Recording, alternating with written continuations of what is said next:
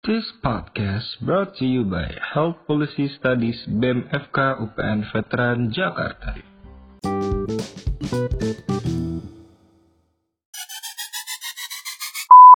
Halo teman-teman semua, makasih ya udah mampir di Space Dis, Space for Disclaimer, don't judge without listening.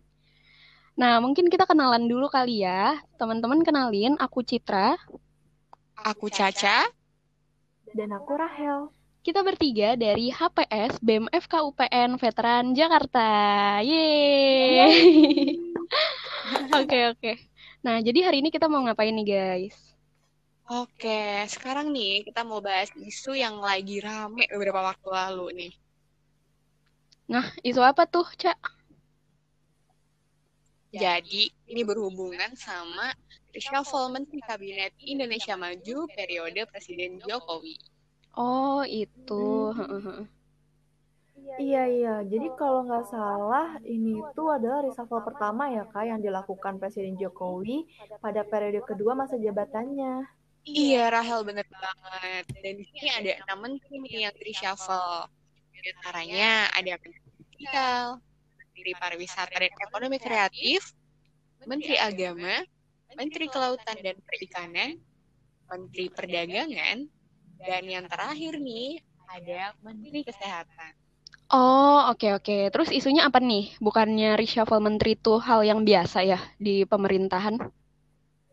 Nah, di sini tuh yang bikin rame, ternyata Menteri Kesehatannya itu bukan seorang dokter, Kak. Oh, emang boleh Menteri Kesehatan bukan dokter?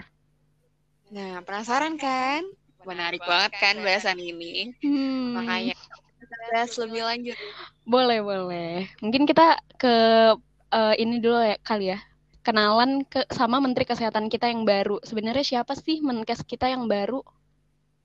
Nah, iya Kak. Jadi sebenarnya Menkes kita yang baru ini adalah Pak Budi Gunadisadikin yang ditugaskan untuk menggantikan Menteri Kesehatan sebelumnya yakni Dr. Terawan Agus Putranto. Nah, Pak Budi Gunadisadikin ini atau yang sering disapa Pak BGS ini memiliki latar belakang bukan dokter, Kak. Jadi beliau ini merupakan lulusan sarjana fisika nuklir dari Institut Teknologi Bandung atau ITB. Hmm, hmm, hmm, hmm. Iya, betul banget Rahel. Terus aku mau menambahkan ya. Mm-mm. Jadi untuk track record pekerjaannya, beliau ini sebelumnya adalah Direktur Utama Bank Mandiri. Kemudian berlanjut jadi Direktur Utama PT Asahan Aluminium. Dan terakhir nih, sebelum sebagai Menteri Kesehatan, Pak BGS ini uh, menjabat juga sebagai Wakil Menteri BUMN pada masa pemerintahan Presiden Jokowi pada tahun 2019.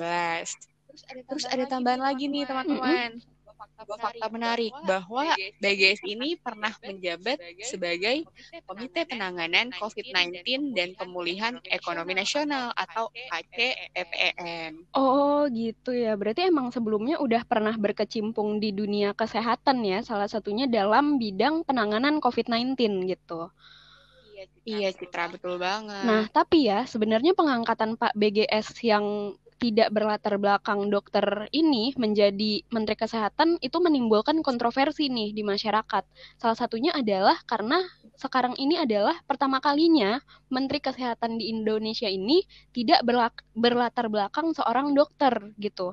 Jadi mungkin kita bisa mundur kali ya ke 10 tahunan yang lalu lah gitu. Ada dokter Endang Rahayu. Beliau ini yang menjabat Menteri Kesehatan pada masa itu. Kemudian dilanjut oleh dokter Nafisah Mboy yang merupakan dokter spesialis anak gitu. Nah, lalu di periode berikutnya yaitu tahun 2014 sampai 2019, jabatan Menteri Kesehatan ini juga dipegang oleh seorang dokter yaitu dokter Nila Muluk.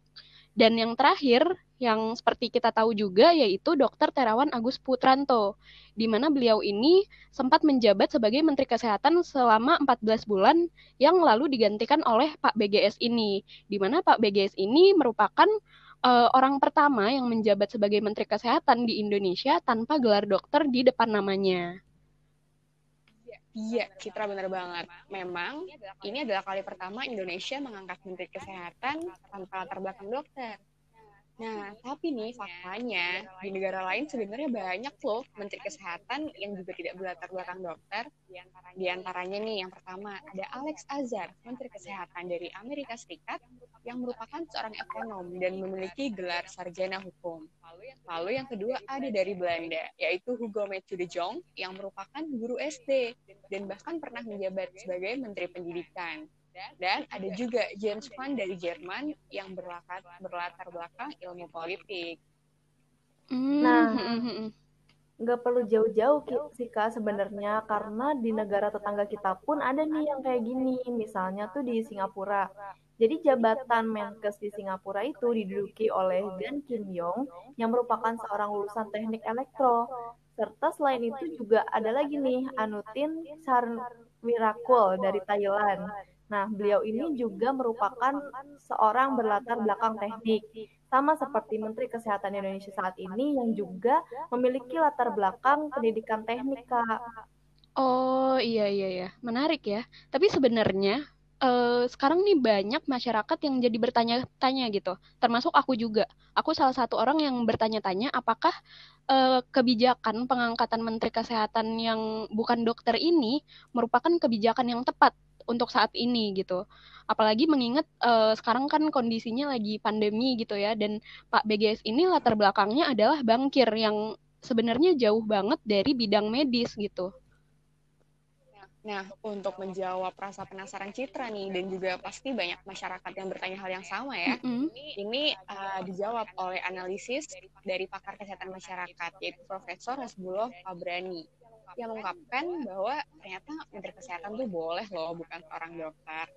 Jadi menurut Profesor Hasbullah nih, yang perlu dipahami masyarakat terkait jabatan Menteri Kesehatan adalah bahwa tugas pokok Menteri Kesehatan adalah membuat kebijakan-kebijakan dalam bidang kesehatan yang berpihak kepada rakyat.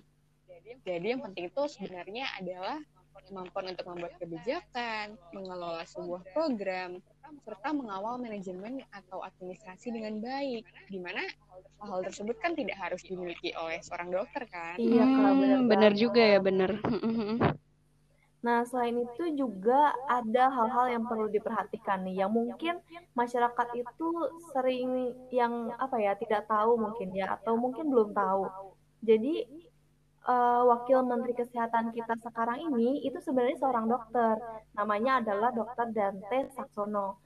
Beliau ini adalah seorang dokter spesialis penyakit dalam dan juga seorang ahli molekuler diabetes pertama di Indonesia. Jadi jangan khawatir Kak, Pak BGS ini tetap akan mempertimbangkan hal-hal terkait kesehatan melalui wakilnya tersebut. Hmm, iya iya iya. Menarik, menarik nih. Oke deh Rahel, makasih banyak. Nah, jadi udah jelas kan ya teman-teman soal kontroversi Menteri Kesehatan yang non-dokter ini. Hmm, iya iya. Jadi eh, walaupun sekarang ini adalah kali pertama Indonesia Menteri Kesehatannya itu bukan dokter, tapi sebenarnya ini udah dilakuin di banyak negara lain ya. Betul banget Kak. Nah, semoga di bawah kepemimpinan Pak Budi Gunadi Sadikin ini dan juga Dr. Dante sebagai wakilnya, Kementerian Kesehatan itu bisa semakin baik serta dapat membuat kebijakan-kebijakan yang berpihak kepada rakyat. Amin, amin, amin. Nah, jadi karena tadi udah jelas nih, untuk menutup episode podcast kita ini, biar semangat kita jargon dulu kali ya. Boleh, boleh, boleh. Coba aku pimpin ya jargonnya. Oke, Citra. Oke. BEM FK UPN Veteran Jakarta. Kami untuk mahasiswa. Yeay, makasih semuanya. See you.